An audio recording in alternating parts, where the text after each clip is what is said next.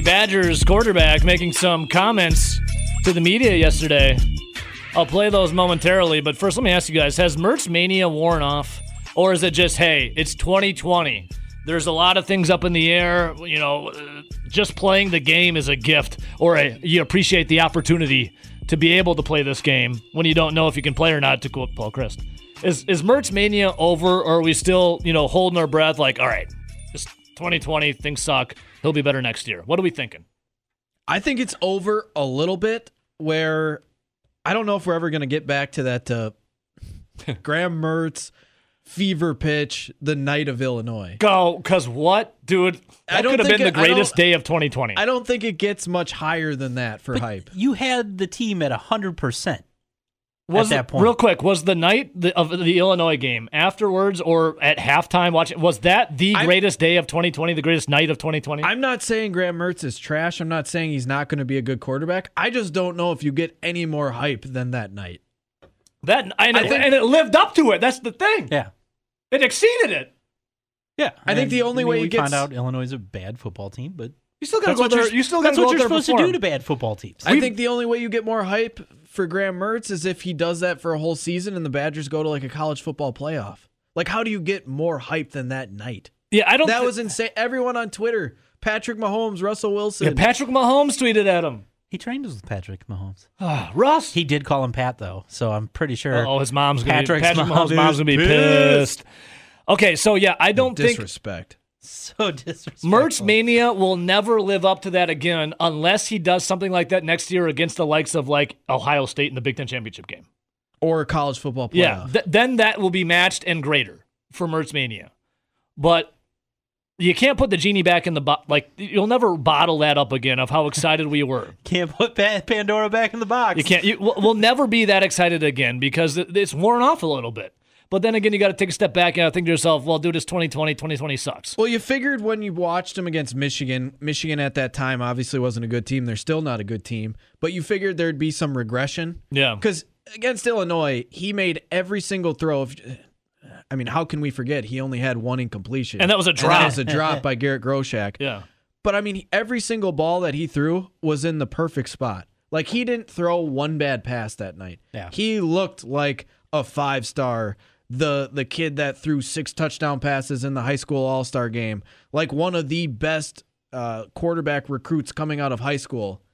Yeah, no he- doubt. He looked like the prodigal son.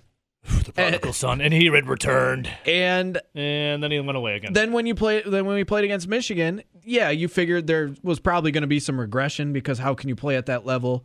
We all thought that, you know, Michigan was a better team than Illinois going into the season. And there was some regression. Now he still looked decent. He still looked good. Yeah. It's not like you could argue with anything that he did against Michigan. I mean, they won the game handedly. But then ever since ever since that first half against Northwestern, he just doesn't seem as confident. no, okay. And now, granted, you have the weird scheduling. You have that your top two receivers were out. You have that they don't want to give the best running back in the backfield the ball. Yeah, it's it's uh, you got COVID, you know, you got players out, yada yada yada. I have comments from Mertz here coming up in one second. Graham Mertz had in that offense, they had not scored a touchdown for ten quarters until the third uh, against Iowa. And RG said what t- t- two and twelve? Was that what it was? Two touchdowns in twelve quarters. Yeah, because Yeah. you had one Yep. first quarter of uh, Northwestern, Northwestern, third, third quarter, quarter of Iowa. Iowa. So three Yeah. games, twelve quarters. Ugh. All right, so the adverse. Not guess good. if you want to make it better, two and eleven. I guess. Sounds a little better. All right, here is uh, comments from Graham Mertz on responding to the adversity that he and his team are going through right now. everything in life comes down to how you respond. And the cool thing about that is it's all on you. You can ball your fists up and go fight, and you can you can sit back and just relax. There's only one way out of those two that, I, that I'm going to go, and I'm going to ball my fists up and go. so um, people can say whatever they want, but I'm proud of this team. I love this team, and there's some stuff brewing up here. So the fist will be balled. Be ready. All right, so Graham Mertz balling up his I'm fist, ready to go lie. fight. The first thing that popped in my head is that Arthur meme Same. of just the The Arthur, fist. the gif of him just. ugh. Uh, Did you ever watch Arthur growing up, Rowdy? A little bit. Wasn't that on PBS? Hell Yeah. right, hell right, it was. but and not like in a joking way, but that's just like Yeah, no, that's what I thought of too. Yeah. we both went. So Graham Mertz said he's going to ball his fists up and go fight. I like it. I mean, I, I like what he says to the media. Graham Mertz is very polished in talking and saying the right things to the media. Well, I think What he if needs to do out- is do the right things on the field. Yeah, if he came out and said, "Well, you know, it was kind of hard. I don't know if I really like this." If he came out like with the complete 180 attitude, I think you'd see Jack Coan or Chase Wolf starting. Oh, totally. Here is more from Mertz on playing Minnesota after all. Obviously, it's a it's it's a big one, and we're, we're just grateful for, for this opportunity. Anytime you have a trophy game, and especially playing for the Axe, it's it's big time. So I know uh, the guy the guys were excited when we heard that, and we're pumped for it. Grateful for the opportunity. Where have we heard that before? Oh, yes, head coach Paul Chryst. Uh, here we go. Here's more from Graham Mertz. Graham Mertz was talking about, you know, a lot of people said, and RJ, you brought it up, and we brought it up too. It's hard to be good on the offensive side of the ball when you're missing a lot of your pieces. And the guys that are in there are very young and inexperienced. So, well, here's Mertz on being beat up in the youth. You could label as whatever you want. For for us right now, it's we just got guys learning, and this is this is a part of it. You got to learn, you got to grow, and you got to you got to go through that struggle to truly learn from it. I think that these these couple of weeks have been great for the guys to just kind of take a step back, look at it, and then regroup. And this will be a great week to kind of get everything going. All right. So Minnesota, RJ, Minnesota, and Nelly, Minnesota on offense and defense. Minnesota had 33 scholarship players out uh, Saturday in their game against Nebraska. Minnesota offensively, uh, also Bateman is now gone. He's going to the NFL, right? He's gone. Yep. What is your take on Wisconsin or on Minnesota offensively and defensively?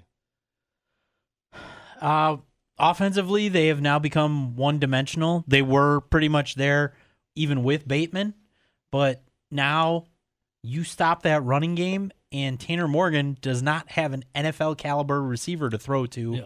Um, yeah, we already saw Tanner yeah. Morgan's level drop off quite a bit when he didn't have Tyler Johnson and it was just Bateman. And now that both of them are gone, I feel like you're going to see even more of a drop off, which most quarterbacks probably would have a drop off unless your name's like Aaron Rodgers. Yeah. But uh, yeah, it's going to come down to Ibrahim and if they can stop the run. Yeah. Because if they can stop Ibrahim in the run, I, Minnesota's going to struggle to score the football. But on the flip side, we already know that this Minnesota defense coming into the season wasn't going to be very good. They had a lot of NFL caliber players that they had to replace. I mean, just look at their roster. They had um, uh, Antonio Winfield, who's now in the NFL. He was a great corner for them. They had to replace Kamal Martin. Martin, who's on the now with the Packers, and uh, was it Carter Coughlin? yeah. Um, Also a linebacker selected in the NFL draft, and I believe there was like a defensive lineman or something like that. I think they also had another DB that was like all Big Ten. I Yeah, think. I'm gone. Um, But they had they had a what probably four to six guys that were good players that were drafted and now in the NFL. Yeah. They're no longer there. And and we knew Minnesota wasn't going to be as good. Well, I think a lot of people that were honest with themselves knew Minnesota wasn't going to be as good as last year. Minnesota though some of didn't the know. both though some of the Well, media missed that did, yeah. missed that too when they voted uh, Minnesota as the Well, I mean, West it's, Well, real quick, um, it's the same thing we see every year in the Big Ten. Like they base everything on the year prior.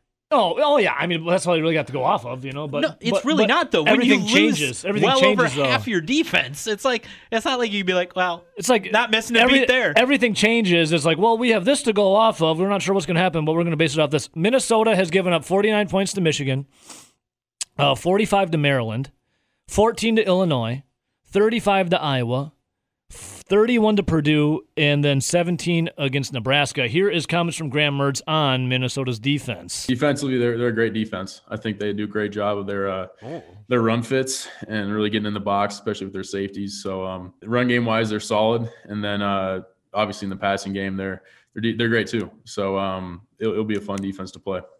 You know, they're only giving up 32 points a game. Great defense. All right, and finally, and uh, Nelly had Sorry. tweeted this out, and I know we're RJ wants to see it happen. I'm I'm, I'm still don't know what I want to see if this happens or not.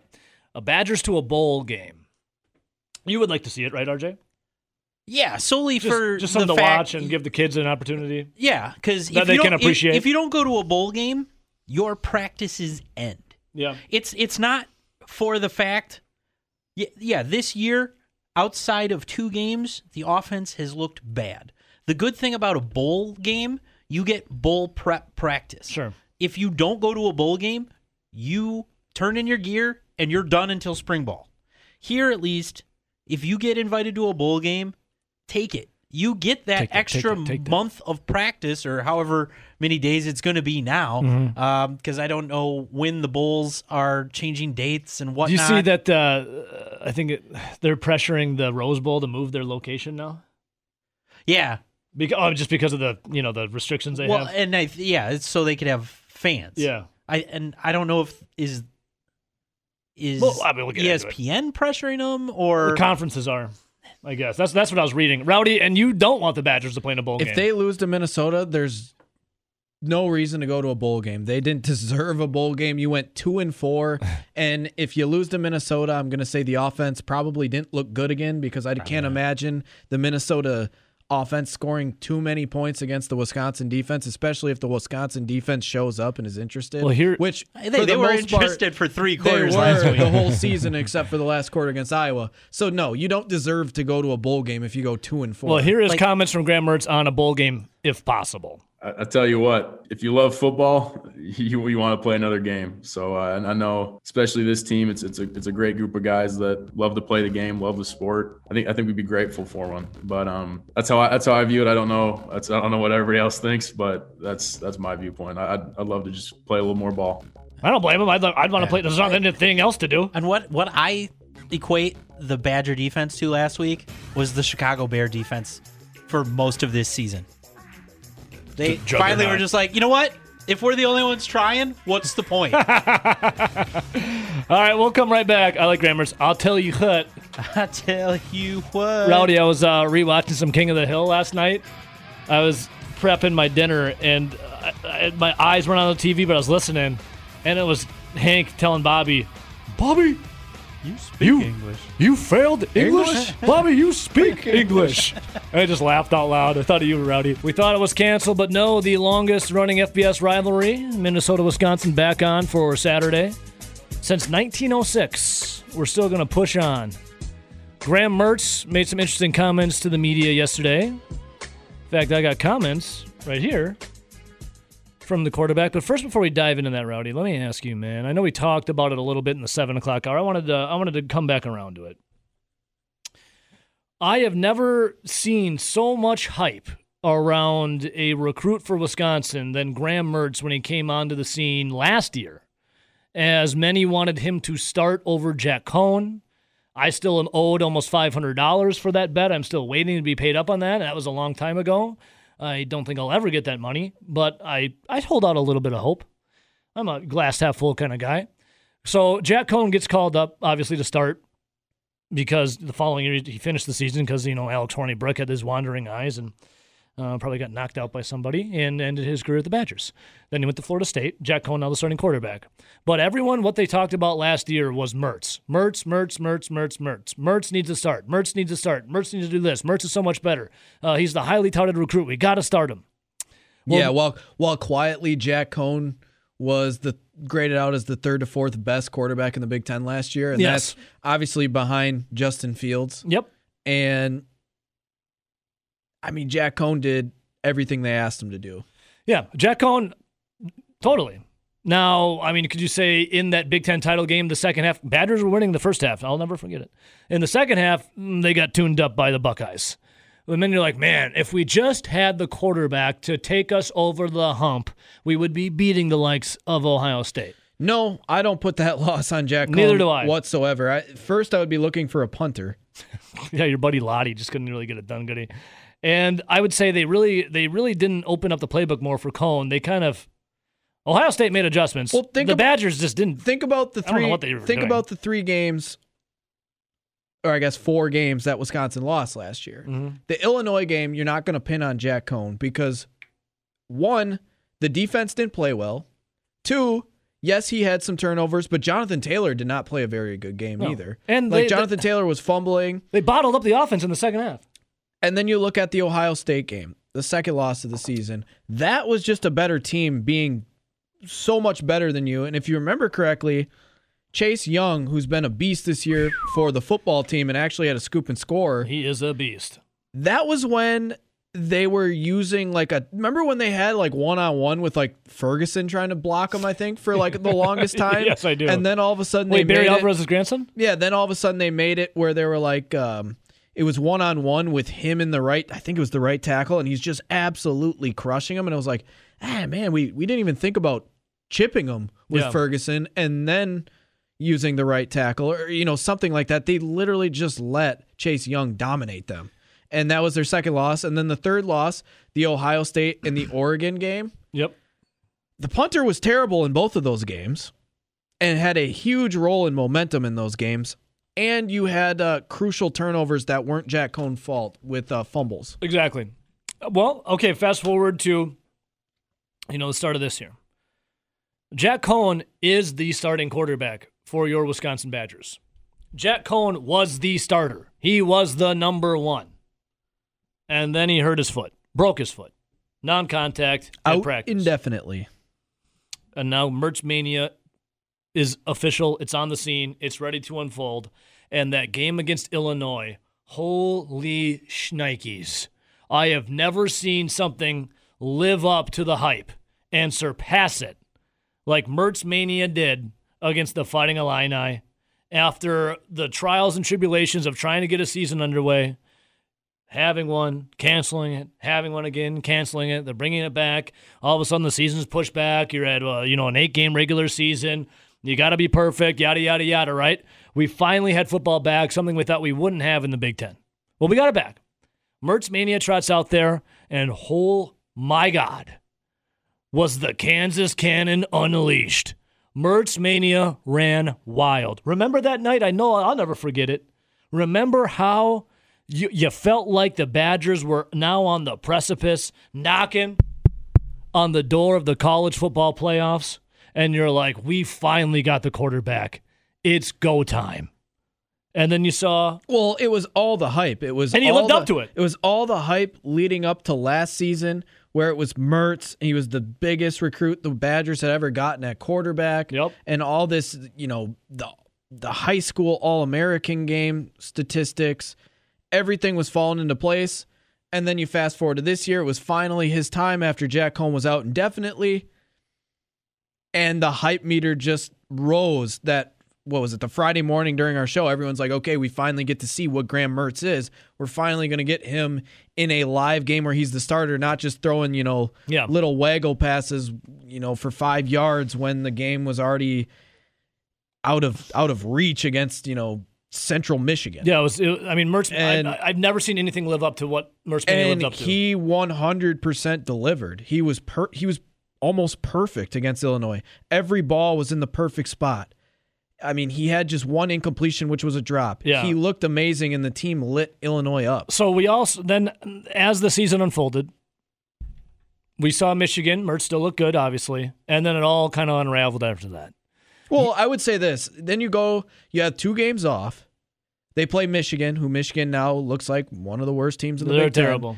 He had a little bit of regression, especially in the first quarter, but then he seemed to kind of get past that and he played overall well. And obviously, it wasn't as good as the Illinois game, but that was nearly perfect. Yeah, I mean, He was we- still really good quarterback against Michigan. Yeah, we were still vibing on Mertz Mania. Like Mertz Mania was a real thing. well, then we uh, fast forward to that Northwestern game, and you're like, okay, Northwestern, we can explain that away.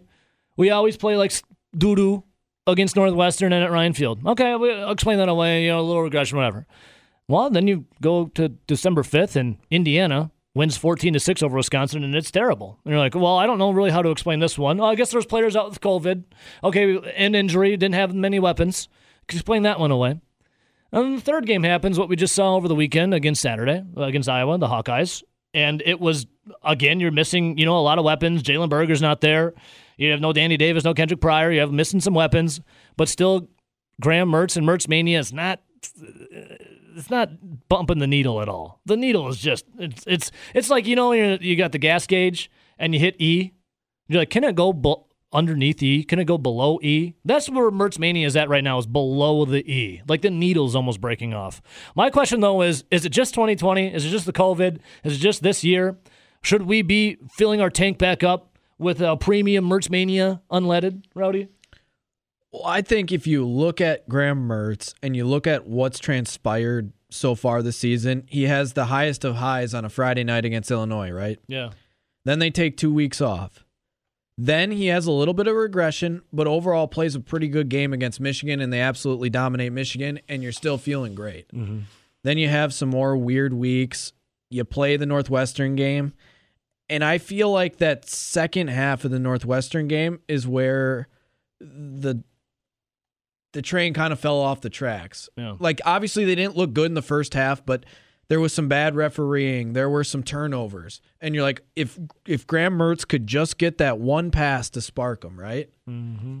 You'd think he could do something like the Illinois game or the Michigan game, but it never happened, and it just it was more interceptions, more turnovers, and more missed receivers. Are you still a believer in Mertz and Mertz mania? Well, I think I think his confidence is a little shaken right now. Well, I'm glad Because- you say that. because you look at then what happened against Indiana and Iowa. So you you could throw the Northwestern game, say it was one game. You know the refereeing wasn't that great. Northwestern's defense was good. They're opportunistic. Blah blah blah. But then you can say the same thing against Indiana. But the Indiana game, it just looks like he was he was missing receivers. Mm-hmm. Like look at the Iowa game. There were open receivers at times. Now it wasn't like they were all all running wide open the whole time, but Yeah. when he did have some wide receivers, it was high. It was behind him. It wasn't that crisp Graham Mertz Illinois game where it was perfect, or even after the first uh, half of that first quarter against Michigan, where almost every ball looked to be pretty perfect. Yeah. It wasn't that same Graham Mertz where it looks like he's a little shaken. All right, so Graham Mertz, media yesterday had this to say about his confidence, about the adversity he and his team has faced. Check it out. everything in life comes down to how you respond. And the cool thing about that is it's all on you. You can ball your fists up and go fight, and you can you can sit back and just relax. There's only one way out of those two that, I, that I'm going to go, and I'm going to ball my fists up and go. So um, if people can say whatever they want, but I'm proud of this team. I love this team, and there's some stuff brewing up here. So the fists will be balled. Be ready. You believe him? Do I believe them if they're going to play well against Minnesota? They're going to ball their fists up and they're going to fight. I think they're going to play better against Minnesota than Iowa, Northwestern, and, and Indiana, just because the Minnesota defense isn't near as good as those three teams, and he's getting from it what it looks like according to the depth chart, Pryor and Davis back, which will be, also be key because it's two of your top receivers that can create more space Yep. than I don't know the fourth, fifth, and sixth receiver that they've been using now. So I think that'll also help, but it does hurt a little bit that he's not going to have that same type of run game that he had for the Yeah, no Northwestern and Indiana Berger. game. No Jalen Berger. Yeah. Rowdy, as Anthrax says, Now, the band, fight them till you can't. do I expect. Ball that fist up and fight them. do I expect Graham Mertz to look like the Illinois game against Minnesota? Nah, not really. But I, I do think he's got that high ceiling, and he's a guy that if he does get that Illinois look back in his eye and plays that well, he's still going to be the second best quarterback that uh, the Badgers have had ceiling wise next to uh, Russell Wilson. Fight them till you can't, I mean, I mean, who are some of the best quarterbacks that uh, Well, the Badgers have had in the last? well, you have the all-time winningest in Joel Stave. No, Then you have Russell Wilson, and then uh, what? You want to go a little? Um, what do you think? You're a Stocco? You uh, I think you're missing someone that's still on the roster. Who? Mertz? Jack Coan, Oh, Jack Coan. Well, I was getting there. I was, I was thinking of guys in the past. Uh, Graham, Scott Tolzien. Scott Tolzien, Lil Stocco. I mean, you have you have to have Joel Stave first because he's the all-time winningest. Sorgi. Then Russell Wilson, then Sorgi, Stocco, Tolzien, uh, and then Coan. Hornibrook will never make that list for me. Yeah, I'm just gonna say it right now. Uh, Stave would be behind obviously Russell Wilson. He would be behind Tolzien, and he'd be behind Jack Coan. He's the all-time winningest though, Rowdy. He win. He's a habitual winner. He won more games than those guys. Here's comments from Greg Gard about the game tonight, Loyola of Chicago. He says it's going to be a big test for the crew. Said it came together really later Saturday with the anticipation that Northern Iowa would move in the direction they took. And given the options that were available, we landed on it, I believe, late Saturday night, early Sunday morning. So excited for tomorrow night. Obviously, be a, a great test for us. And like I said, to be able to get these type of games and challenging games at that is a great challenge for our team, and we're looking forward to it. All right, so I don't know how big of a challenge this will be for the Badgers because Loyola. Okay, props to the Badgers and Loyola and the scheduling people for getting this done on you know short notice like this, very short notice, because Northern Iowa was supposed to play the Badgers tomorrow. Well, they canceled their games because of COVID concerns, their non-conference games, and then you get the Louisville one, you know, floating around in the wind as well. So props for the Badgers and Loyola for getting this done uh, to get the Badgers playing and us to watch something, obviously. Uh, Gard talks about what kind of opponents they want, and here's more from Gardo. It's what our guys wanted. I asked them a week ago. We were sitting in here before or after Rhode Island. Here, here's our scenario. Guys, what do you want? And they're like, find us the best teams you can find us and that's what they wanted. So we went after the best we could get And the amount of time we had, and, and fortunately on both ends from Loyola and Louisville, we've got really good opponents here as we wrap up the non-conference. The Gard talks uh, reaffirms again about him and his teammate or his team wanting to play the best teams possible. Yeah, like I said, it's really a day by day. Take the best opportunity that's there and make the most of the day you have. But uh, no, I mean this group doesn't have any fear in terms of play. They want to play the best and challenge themselves because they want to they want to be the best. And we've talked all along. If you want to be at the top, you got to be willing to put your game on the line, so to speak, and go after it. All right, so. I know Loyola Chicago won't be viewed as the best team around, as they've beaten Lewis, Chicago State, and the UIC Flames. But I think with vicinity, traveling, COVID, and short notice. Yeah, and the fact that they can say on their record they're three and zero. They're Loyola yeah. Chicago. They made it to a Final Four a few couple years ago. Yes, uh, talks about again. He says even though we've have these games like Louisville scheduled now on Saturday, said even though we have these games on the docket, it doesn't mean it's guaranteed. That's why they come here. That's why they want to play at this level. They, if we could line up seven in a row that were heavyweight fights, they do it. But there's been so much shifting, which we knew was going to happen, and, and, literally we'll still walk into tomorrow not knowing for sure because if there is a positive on that side or Saturday, the same thing because neither of those two programs are in an everyday testing cycle. It'll be called off. That's got to be tough, right? Because now the Big Ten the Big Ten opener against Nebraska has been pushed back a day just because Louisville's now on Saturday. It's got to be tough to try and prepare for a team because then all of a sudden, like Louisville or Northern Iowa, boop, canceled or rescheduled in Louisville's case. That's got to be difficult, man. Uh, Brad Davison talks on that. It's definitely been a roller coaster, but at the same time, you know, I think it's been a huge blessing for us because you know we don't necessarily know which opponent we're going to have or when we're going to play or the time of the game. So we really the only thing we can focus on and control is you know our own team and things that we need to work on, things that we need to get better at executing. So kind of taking the other opponent out, it's giving us some good time to focus on things that we need to get better at. What are you going to say, Rowdy? Yeah, just but at least from a, a basketball perspective, at least it's not like a, a football uh, scenario where it's like the Wisconsin Badgers are practicing all week for their non-conference game against the Louisville Cardinals, yeah, yeah. where they have Sunday through basically Friday night where the coaches and everyone are prepping, getting ready uh, looking at scheme and going through all these tapes. Mm-hmm. At least normally in a basketball season, don't the Badgers roughly play every Wednesday and Saturday? Yeah. So you normally only have a you know two three days between games. So at least it's not like a, a football scenario where you well you're, you, you're you basically were were we're getting ready for that one opponent the whole time, and then all of a sudden it you're. Not, no, you're not playing at all. You know, like no, there's no game. Uh, more from Davison talking about they're blessed to have found two opponents. We're also notice. extremely thankful that we got to, you know, find two fill-in games, that we get to still play the same amount of games. We're not behind schedule by any means. So, you know, regardless of who the opponent is, we're always extremely thankful for the opportunity and excited, you know, to compete against somebody else. There's okay, so the Badger Do you think that's like all the Division One athletes, especially if if you're a, a bigger time player where you play a lot, for some of your classes you have to take like uh, podium speaking? Oh, totally. Well, okay, so yesterday it's three credit three credit course. So yesterday Wisconsin basketball met with the media, Wisconsin football met with the media. And I don't know how many co- I think it was every probably every coach and every player that spoke for both basketball and football all said basically the same thing.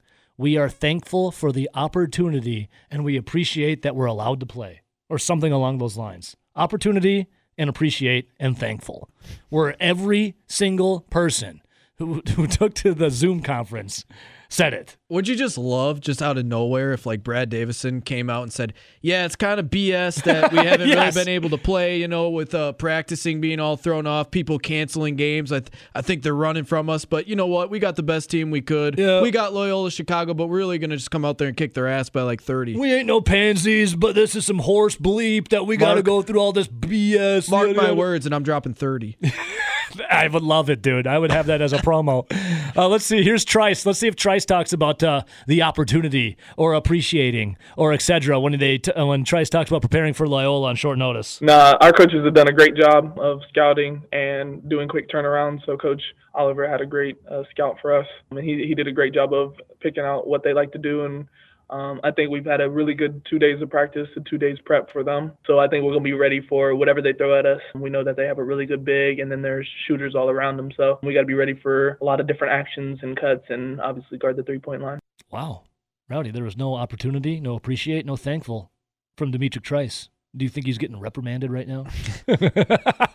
Let's hear one more from Trice talking about uh, how they got to push it harder in transition to create an easier offense. So I think we can definitely push it a little bit harder in transition than like we did at the end of last year. And I think that's what made us a hard team to guard and got people in rhythm and flows. And that's when we have different guys becoming different scorers because we figure out whose night it is. You're not just taking one shot here and then one shot four minutes later, things like that. Everybody's getting kind of their feel for how the game is flowing um, when the pace picks up a lot.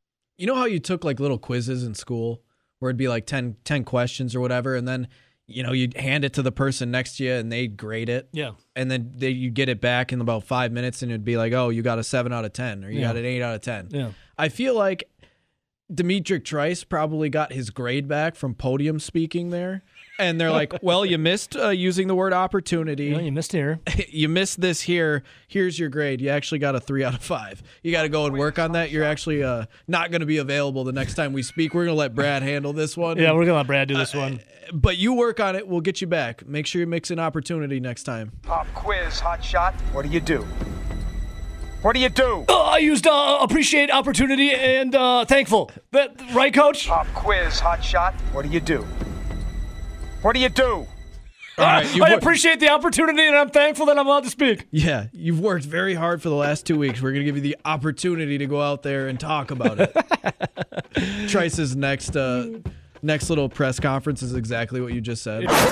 Yeah, I got to think uh, Aaron Jones is going to be saying bye bye, Rowdy Man. What do you think? Drew Rosenhaus now is agent. We know what Drew Rosenhaus does, and he gets himself or his clients big time money. And guess what the Packers don't have? Big time money. Well, they do, but I don't know. Not if Aaron they- Jones money. They want to give it to Aaron Jones. They'll have to give all the money to Aaron Jones when they could. I know we're not the biggest fans of Kevin King at times, but potentially they could give all that money that they would give to Aaron Jones instead of three players, right? You figured this out. Corey Linsley, Kevin King, and Jamal Williams. Yeah, they all could potentially be signed with the money that they would get from not re-signing Aaron Jones and then potentially cutting Preston Smith. Because pr- cutting Preston Smith would save you between eight and ten million dollars for next season. Yeah. Oh, yeah. Preston Smith And definitely he is has been a huge disappointment outside of about two or three games. Well, two games ago he was pretty good because he got because Rashan Gary started over him, and then he got what that pick six and he a couple sacks did he? Yeah, but outside of those two or three games, Rashan Gary has clearly been better than Preston Smith, And- which I don't know if it's saying a ton. Now Gary's been decent this year, but Preston Smith has just not been good. Oh, Preston Smith last year compared to this year, like what the hell happened, dude? What are you on the Eddie Lacy diet? Jeez, Mister. Okay, so also I think what's really telling with the Packers was the draft. I know we've talked about the draft a lot, but drafting a running back with your second round pick and AJ Dillon. I think we saw the writing on the wall for one of the running backs, if not both of them, but I assume just one of the running backs, and that was going to be, you know, either Aaron Jones or Jamal Williams, right? With the drafting of AJ Dillon. Yeah, yeah, for sure. At least one of them had to be gone. You'd have to figure because they ha- they were carrying three running backs going into that draft in Jamal Williams, Aaron Jones, and Dexter Williams. Then they draft AJ Dillon. Obviously, AJ Dillon comes in. He's ahead of Dexter Williams on the depth chart. And uh, he was the guy coming in and getting carries at the beginning of the season, towards the end of the game, where he's getting what, maybe three carries a game Yeah. Well, I- I mean, AJ Dillon, you know, before his month long COVID list. Big bruiser. He's got that big ass on him, those thick thighs that all those bi- journalists salivate over. You know, he's got he had the potential, then he got the Rona. Yeah, like Rowdy just said, out for over a month. uh, on the COVID yeah, nineteen reserve but we list. also we say that about uh, Aaron Jones. How man, this AJ Dillon draft pick in the second round looks like uh, now, especially him signing with uh, Drew Rosenhaus. yeah, It's probably the writing on the wall. But then we could just go and look at the first pick. Do we think the writing's on the wall for Aaron Rodgers anymore? I mean, he's having an MVP season and Jordan Love isn't even dressing. yeah. Jordan Love sitting there in a sweatsuit. Make sure you're wearing your mask, brother. God forbid. Yeah, but yeah, I mean, But that first round pick was now used to draft the third string quarterback. Now, could he become a top 15 quarterback in three years? Maybe. Maybe. Do you think after this MVP type season for Aaron Rodgers that Jordan Love will be the quarterback next year or even in two years? Like some people were uh, thinking when they drafted Jordan Love. Some people thought Aaron Rodgers was on his way out. yeah. Now Aaron Rodgers is like friggin' from the fountain of youth, and he's uh, you know, he's back at it, I just don't- crushing.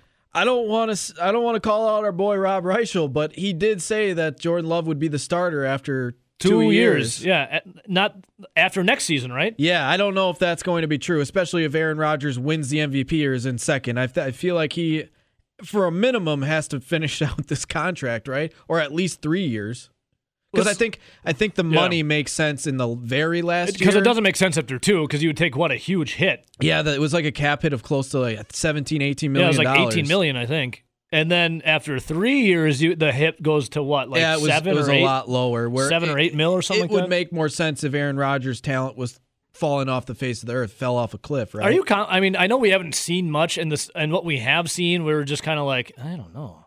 Are you confident that lightning can strike three times for the Green Bay Packers and Jordan Love? I, I I know it's hard to say right now, but and the only thing that we've ever saw of Jordan Love, the one thing that sticks out in my memory, was that that drill in practice Yeah. where they had to throw it essentially Well, in like a net, like if- a circle, like a bread basket, and Jordan Love just botched it hard. Well, it was one were- throw. Yeah, if you remember though, early in the summer camp or the the late fall football practices, they weren't really letting media in. Yeah. So we only we only had certain little clips and videos of you know players warming up, and the one you get of Jordan Love was like- that terrible throw where you're like, Like, oh, oh, oh. anyone listening to this radio station could make the exact same attempt. Yeah, it wasn't and good. you, we don't even know if you've ever played football before. You looked like you could have made that throw. Yeah, and we are under the belief that we could get more rushing yards than Nakia Watson on last Saturday. Right? Wait, what? You could have got more rushing yards. I, I think so. I think I could have. we'll talk Badgers coming up. but uh going like the Jordan the Jordan Love thing, you look at it and you're like, I just don't know how long he's going to sit on the bench. I mean, Aaron Rodgers is looks like he should be the MVP. Yep. Next season, most people even said Aaron Rodgers would be the starter. If he's coming off an MVP year next year and he's even remotely close to what he's he did this year, I don't know how he's going to be cut and or traded or not starting. Yeah. I, f- I feel like Aaron Rodgers is a lock to be a starter in the NFL, regardless of it's with the Packers or another team, through the age 40 season. I feel like that's just going to be a thing. I think I think what's going to happen is there's going to be a messy there's going to be a messy divorce here coming up in a couple of years. What do you think about that, Rowdy? I mean, there could be if they don't ride it out with Rodgers, right? I mean, because there's no way. Okay, let, Anyone. Okay, let me ask you. Let's say Rodgers. Now I know playing at this level he's playing at right now for the next couple of years is a is a tall, tough task. Well, let's say he's let's say you know he finishes this out year uh, phenomenal like he's been, and then he has another year that's almost as good, just maybe like a step back. Let, us just say he's he's around this kind of level where or like even Damn. just top. Yeah, top 10. Remember when we talked about the last couple of years where Aaron Rodgers, I guess it's two and three years ago, where Aaron Rodgers hurt his uh, collarbone. He didn't look good. Yeah. Then he came back and he hurt his leg. And then he played a whole season. That was the end of Mike McCarthy's uh, tenure. He looked and terrible. and he looked terrible. Just awful. He almost looked like he was playing bad on purpose. Yes. Uh, that Aaron Rodgers was still top 12 in almost every single category in the NFL. And we were very upset about it because we're used to Aaron Rodgers top five, top five, Yeah. top five, top five. And last year he was around what 15th? Oh, I think like QBR and stuff. Rodgers was like 15th last year. Rodgers had well, how many touchdown passes did he have last year? Like 20 something. Rodgers looked better, right, than the final year of Mike McCarthy. He looked better with Matt Lafleur last year, but we still had a lot of questions. Remember? Like, oh, are we seeing the window like just about closed here for Yeah, Rodgers? because it, it we talked about the offense looked disjointed. Yeah. He was missing some throws. Guys were dropping passes. It just but they were winning games. yes. So let's I- say, But we're talking about those are two of his worst seasons. Those are two of his probably three worst seasons in his career, and we're talking about a guy that was still rated out as about the 12th best quarterback in the NFL. so let's okay, let's say Jordan Love's not going to come in year one and be a top 12 quarterback, in my opinion. Let's say Especially Rodgers- can't dress now. Let's say Aaron Rodgers is still playing 12 or better, top 12 or better, as his contract comes into the final year.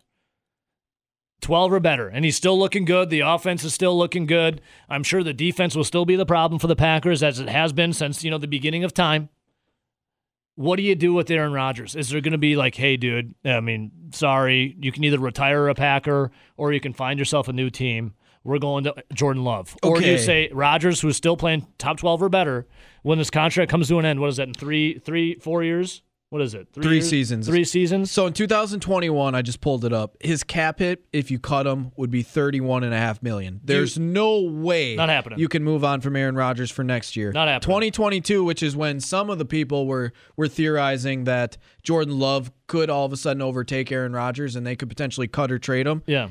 His cap hit for cutting him would be a little over 17 million dollars. I personally still couldn't do that. No, that's a lot of money. And then 2023, which would be his age 39 season, the cap hit for cutting him would be 2.8 million dollars. So well, you could- that's that's where it becomes reasonable. I still don't think you get rid of him. But then in 2024, he becomes an unrestricted free agent. Yes, and I feel like at age 40, I could see him signing a one-year deal. Okay, that's my question. Do you, does he sign a one year deal, or do you say to yourself, okay, well, we drafted Jordan Love. With we traded up to get Jordan Love in the first round. We got to use him eventually. Yeah, By 2024, are you giving Aaron Rodgers, if he still had top 12 or better numbers, are you giving him a one year deal? Or are you saying, well, we drafted Jordan Love? Father Time remains undefeated. yeah. Me personally, I think you got to give him a one more one more year deal. I mean, you look at it and you say, okay, 2021 will be Jordan Love's second year. 2022 will be his third year. 2023 would be his fourth year. I think this is going to get messy. Jordan Love's since he's a first round pick, they'll have that five year option on him. Yep. That if if he plays out the rest of this year, that five year option would be that one uh one year contract that we were talking about with Aaron Love. So what do you do? Aaron Rodgers. Does it get messy and you go to Jordan Love because Brian Gutekunst is like, "Yo, dude, we traded up in the first round to get this guy. We got to play him." Or do you say, "Sorry, Jay Love," and you just eat it? You eat it that you wasted a first round draft pick. or I mean and you don't even know because he's Jordan Love's probably not going to be playing, especially if Aaron Rodgers is healthy. Yeah. So if you remember with Jimmy Garoppolo and Tom Brady, they drafted him because, well, from what it seemed like, Bill Belichick wanted to go with Jimmy Garoppolo, Yep. and Robert Kraft wanted to stay with Tom Brady. And Tommy Now- went to Robert Kraft and be like, "Yo, dude, when you're done with your when you're done with your little uh, massage parlor, can you make sure Jimmy Garoppolo's no longer here?" Now, who knows how much of that is true that Bill Belichick really wanted to move on and whatever. But Jimmy Garoppolo got some playing time because he played a little bit. Yep. I don't know if Jordan Love will be playing at all unless Aaron Rodgers gets hurt. I know that's the thing. All right, let's go to the phones quick. Welcome to the show. Who do I got? What's going on, fellas? Mitch and Madison. in freaking Madison. What's up, brother bear? Man, you guys uh, just brought up literally exactly what I was going to point to. The whole Garoppolo, and we've talked about this before, the Garoppolo Brady situation. Glass half full in 2020. You know, I think that's what might happen because uh, the wife and I were talking about this yesterday. We're like, why on earth would you move on from Rodgers right now? Right. it makes absolutely no sense to do so. Um, and if he keeps playing well, uh, keep him on the squad. And, and here's the thing: I think what might happen is, let's say he keeps playing this well um, after next season. Because you're right, there's no way they're moving. If if Rodgers' last season is going to happen, it will be after next year Yes. um, because of the cap stuff. Um, just like it's pretty much impossible for them to be able to sign Bakhtiari, Clark, and Jones. It's like once Clark and uh, Bakhtiari got signed, you pretty much knew Jones was going to be gone. It just the math doesn't work. But Yeah. with, with and now this, with Aaron Jones having Drew Rosenhaus as his agent, you could just kiss him goodbye. Right. I mean, you know, it, it's just it's just math, and, and it just it can't happen. But oh, th- this is what I'm hoping. I'm hoping after next season, if he's still playing well, um, they renegotiate his contract a little bit to give him a little bit more money up front. Kind of like a Brady, then like a Brady scenario. Exactly. They could literally because here. I mean, who we kidding? I think Rodgers made quite a bit of money, and I think he's doing all right. Mitch, he bought a twenty-two million dollar mansion in straight up cash in Malibu. I think he's doing fine. Right. That's what I'm saying. So, and it's sometimes you know you can do the different tax type stuff. Sometimes they rework deals, and it actually works out for them a little bit better. Um, and then trade love for something. I mean, this isn't the first time, and it's not the last time we've uh, wasted a first round pick. so, it, you know, it's, it, it's just the cost of doing business. And and if you're, you know, if you're deep into the playoffs with Rodgers, why why change it up? The Yeah. upside just I isn't. I mean, I think Rowdy's got something on the tip of Yeah, his tongue. for you, Mitch, if uh, Rodgers plays out the rest of his career with the Packers, he'll have made a little amount. It's it's not a ton in the NFL, but it's only three hundred and fourteen million dollars. oh, that, that's chump change. That's nothing. only. Not to mention his uh, State Farm commercial stuff or what, and whatever the heck it is. just and to his- drop his- drop in the bucket. And his Bose headphones too. You know. Yeah, yeah. So it's just there. I mean, I I would say he's the second, the first or the second best quarterback in the NFL. So if you were to go on from him, Yeah, Brett Favre's number one. you're not right of all time. Yeah, right. I'm not kidding. Mitch? Everybody loves Farby. you know? Oh, I'm sorry, as Rodgers calls him now, Farvey. Yeah, right. Hey, Mitch, let me ask you, brother. Uh, Saturday is quite the little Wisconsin three step. Wisconsin basketball versus Louisville at 11 a.m., Wisconsin football against Minnesota at 3 p.m., then Packers versus Panthers at 7.15 p.m., all on Saturday. Which one is my guy, Mitch and Madison, most excited for? Um, Packers. Gotta gotta keep rolling with them. I mean, I I love it all, but uh, Yeah, you can only choose Pac- one, though. uh the Packers because it's late. You said it's seven o'clock on Saturday, right? 7.15, yes, sir? Yeah. See, that's right around the time the kids go to bed. The other games, I got to deal with them running around while I'm watching TV. So, you know, That's a good point, man. Mitch, that all works into it. Mitch, appreciate it, brother. Always, always, Yes, always sir. love you calling it. All right, have a good one. See you, man. Mitch and Madison, good stuff right there. Yeah, Rowdy, very interesting what's going to happen here in the uh, upcoming years. I want to get back to what's coming up, you know, this week, tonight, Saturday, also with Aaron Jones, grabbing a new agent in Drew Rosenhaus. How about this? Our guy J8 Krebs, what's up, Jordan? He tweets at my Twitter account at Ebo says, quote, it's up to Jordan Love. If he shows it, he will take Rodgers' job. If he doesn't, he will be shipped out of town and they will know if he has it or not in practice. It is up to Jordan Love to do it. Could you imagine being Jordan Love trying to beat out Aaron Rodgers, though? Good luck.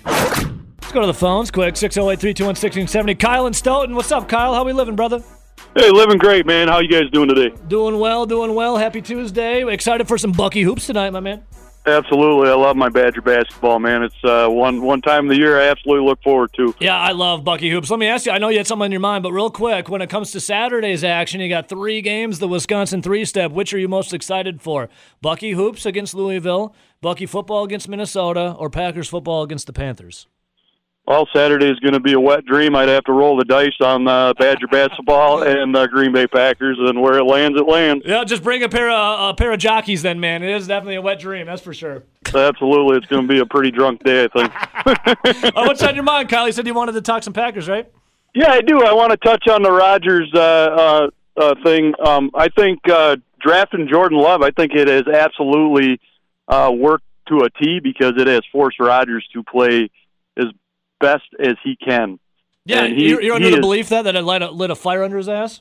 I do. That guy is such a competitor, and you can't tell me that. You know, you you bring a, a, another sheriff into town, and he's going to take your job. By all means, if you're the the, the biggest competitor, you're going to fight for your job, and he absolutely is. I mean, with just having one absolute weapon on offense with Davante Adams, you know, to throw to, mm-hmm. I mean, he is getting it done. He is playing out of his mind this year. I have. It is so fun to watch him this year. It totally is. Kyle, do you think that uh, Aaron Rodgers can take home the MVP, or is it the media's already decided it's going to be Patrick Mahomes? You know, I think he can he can bring it home. He's just got to keep playing the way he is and let Mahomes keep throwing three picks a game, and uh, it's it's all his. no, no doubt about it, man. Uh, Kyle, um, real quick, uh, Loyola of Chicago That's where Sister Jean hails from. If you remember, two years ago in March Madness, we Yep. set the over under of Sister Jean mentioned on the broadcast at five and a half. Would you take the over of five and a half, so they'd mentioned it six times, or the un- under, so five or less? Take the over. Thanks, Kyle. Nice hearing from you, man. All right. Thanks, see, man. see you, buddy. Yeah, good stuff there. Uh, Rowdy, dr- I know a lot of people feel the way Kyle does.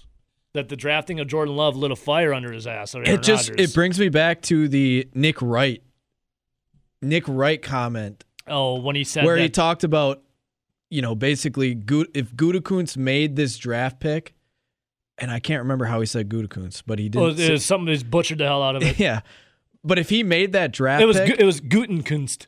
just just to light a fire under Aaron Rodgers, what is this GM doing?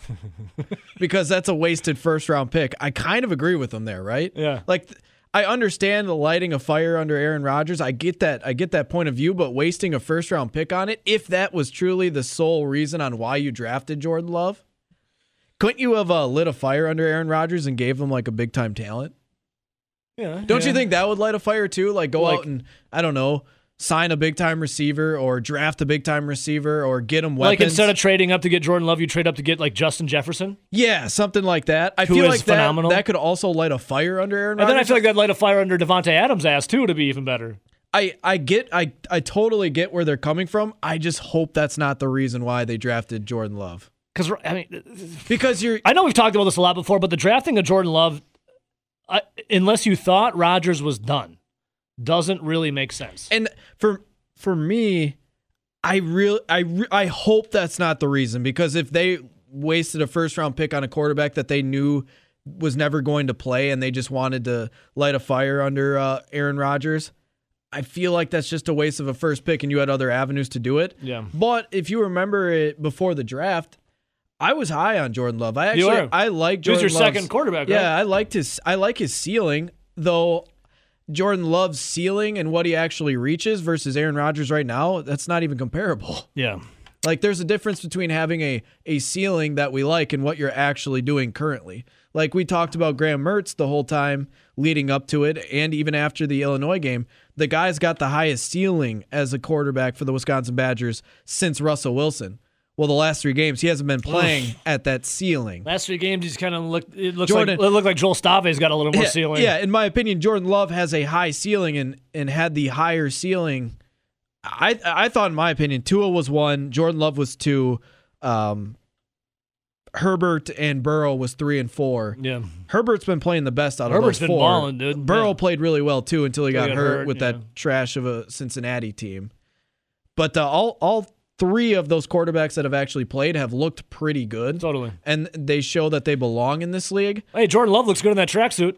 But Jordan Love's the one that hasn't hasn't played at all. Jordan Love's the one that hasn't been suiting up or even active at all. Jordan Love is the one where we've only seen that one clip from practice Oh. where it looked pretty bad. Yeah, now that- I, that- we obviously know that that's not. Yeah, that, it's one clip of him missing like a a, a bread basket, essentially. Whatever. But that's the only thing you have to go off of, you're just like, ooh, ooh, ooh, yeah. I- I don't know if Aaron Rodgers keeps playing at this level. I think the best case scenario is you get like a Jimmy G deal and you you ship him. I believe Jimmy G was shipped for like a second round pick. Yeah. Okay, let me ask you. You uh, you had sent because we're in a little Twitter DM group. You, me, and one of our one of our favorite callers and listeners, Gavin, and you had sent over a a graph of uh, what what count, what count was that? I gotta look. Here it is. I'm looking at this graph right here. It's from Computer Cowboy, who crunches uses analytics to just crunch hardcore numbers. He writes for the Athletic uh, Seattle, but also has some like weird obsession with Aaron Rodgers.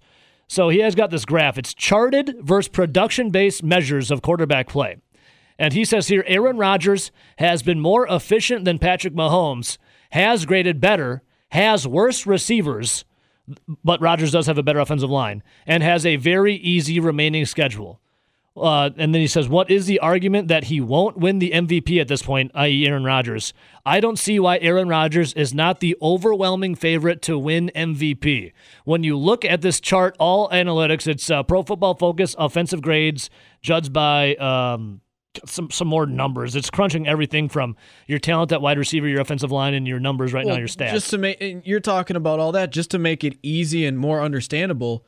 Just go pull up the NFL statistics, look at Patrick Mahomes, compare him to Aaron Rodgers. Aaron Rodgers is basically better in every single statistic outside of one, and that was passing passing yards. Yes. Because Patrick Mahomes also attempted 50 more passes than Aaron Rodgers. Correct. Aaron Rodgers has been more efficient. Aaron Rodgers is better in every single stat except for passing yards, but that's only because, as Rowdy just said, He has- Mahomes has passed the ball more. Yeah, he's 50 more attempts. So And both teams are pretty comparable. First place in the AFC, first place in the NFC. I think they are uh, what one game apart. yeah, One game apart in the uh, record wise, and one has so much talent it's coming out of his ears. The other one has Davante Adams and a bunch of guys. and insert how they're trying to say role players are is a good term, a positive term. Usually, and they said it. Usually, role players have a negative connotation. This year, it's a good thing. yeah, so they're talking about role players, and then when you look And at Patrick the Kansas talking City about Chiefs, Hall of Famers. We're talking about I don't know Travis Kelce. You ever heard of him? I, he's he's the leading receiver slash tight end in the NFL. He actually has more yards than the leading receiver. I believe it's DK Metcalf. Yeah. who has the most receiving yards in the NFL. You ever heard of Tyreek Hill? Travis Kelce has more yards than Metcalf as a tight end, Mm-hmm. and then Tyreek Hill is also in the top five for receivers for yards. You ever heard of I And- don't know oh, yeah, Le'Veon Bell? Have you ever seen Tyreek Hill run? Yeah. He's like the fastest human being in the heard, NFL. You heard of a guy named uh, Le'Veon Bell, Rowdy? You ever heard of a guy named Sammy Watkins? You ever heard of a guy of uh, what's that t- tiny little rookie Edward running Helaire? back, Edward Helaire? You ever heard of like they got like all it's the all pro team resides on Kansas City. I mean, that's just a start. You can you have Sammy Watkins. Yeah, He's come back from injury. He's pretty good. He was a first round Yeah, pick out he's, of Clemson. he's not too bad. I remember him catching I don't know some touchdown passes in the Super Bowl. I think he was pretty good.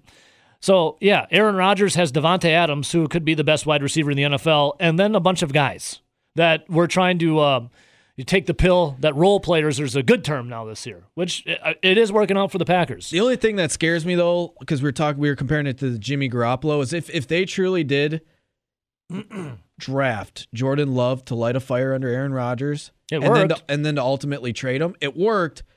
But they But at used, what cost? But they used a first round pick and they traded away an additional fourth round pick Mm-hmm. to trade up in the first round to get him. When a lot of people say they probably didn't need to do that. I'm in that group. I don't think the Colts were really going to take a quarterback after signing Philip Rivers and already having Jacoby Brissett as backup. So I think that was just all talk. It just scares me because Jimmy Garoppolo was a late second round pick, Yeah, mid second round pick. Jordan Love. They The- traded up to get him in the first round. The the Patriots got a second round pick back for him, so it's basically an equal swap, right? Yeah, The Packers traded up in the first round to take Jordan Love, and they got rid of a fourth. So if you had a quote unquote equal swap, you would trade Jordan Love for a first rounder and a fourth rounder. I don't think they're ever going to get that value, Yeah, especially when Jordan Love isn't really playing and it's going to be Aaron Rodgers. All right, yeah, a lot to digest there. We're going to So keep talking I, about I it. I don't know. Do we hope that Aaron Rodgers continues to play at an MVP level, or do we hope that uh, Jordan Love can become a top ten quarterback? I would rather win the Super Bowl now than worry about the like the long term health of winning the Super Bowl. The Packers. Ted Thompson did it every single year, always looking out for the future. What did that get us? Well, it's a bunch of NFC North titles. It's not called NFC North Town. It's called Title Town. All right, Grant Bill's joining us right now. Grant, well, we were asking the question. Obviously, have Wisconsin basketball taking on Loyola of Chicago and Sister Jean tonight at the Kohl Center.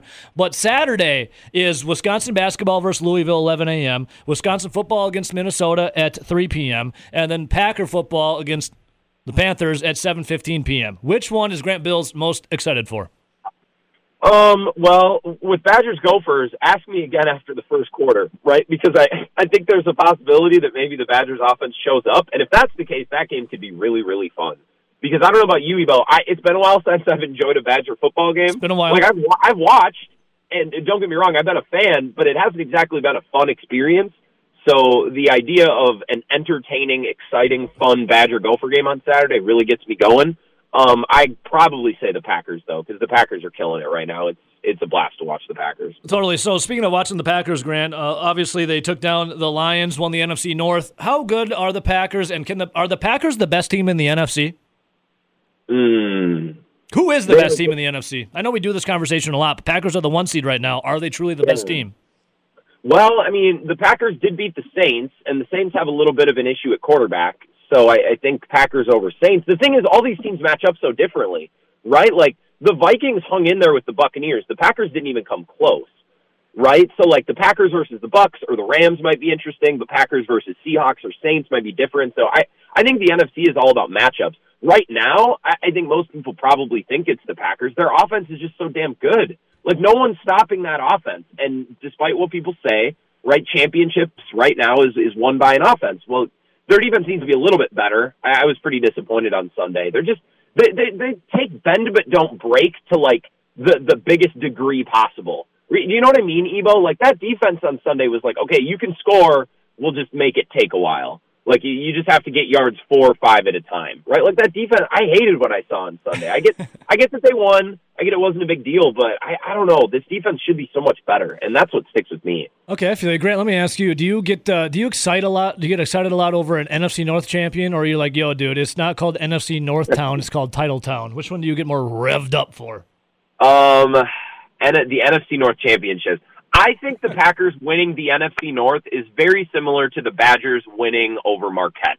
It's like, yes, it's nice, but it's what we expect, right? And we certainly don't celebrate it like other fan bases might celebrate it. Just not the lion. They don't, the Lions don't celebrate that at all. By the way, just to just to They never have. Yeah. If the Lions win it, geez, I might celebrate it with them. That would be an incredible feat. I right, might join in on that party. Yeah, I, I'm the same way. The NFC North, okay, everyone was like beating off online. Oh, oh, Everyone was really excited about it, NFC North online. And then I'm like, okay, I remember the Packers winning the NFC North last year, but when they lost in the NFC Championship game to the Niners, no one ever said, well, at least they won the NFC North. You know what I'm saying? Yeah.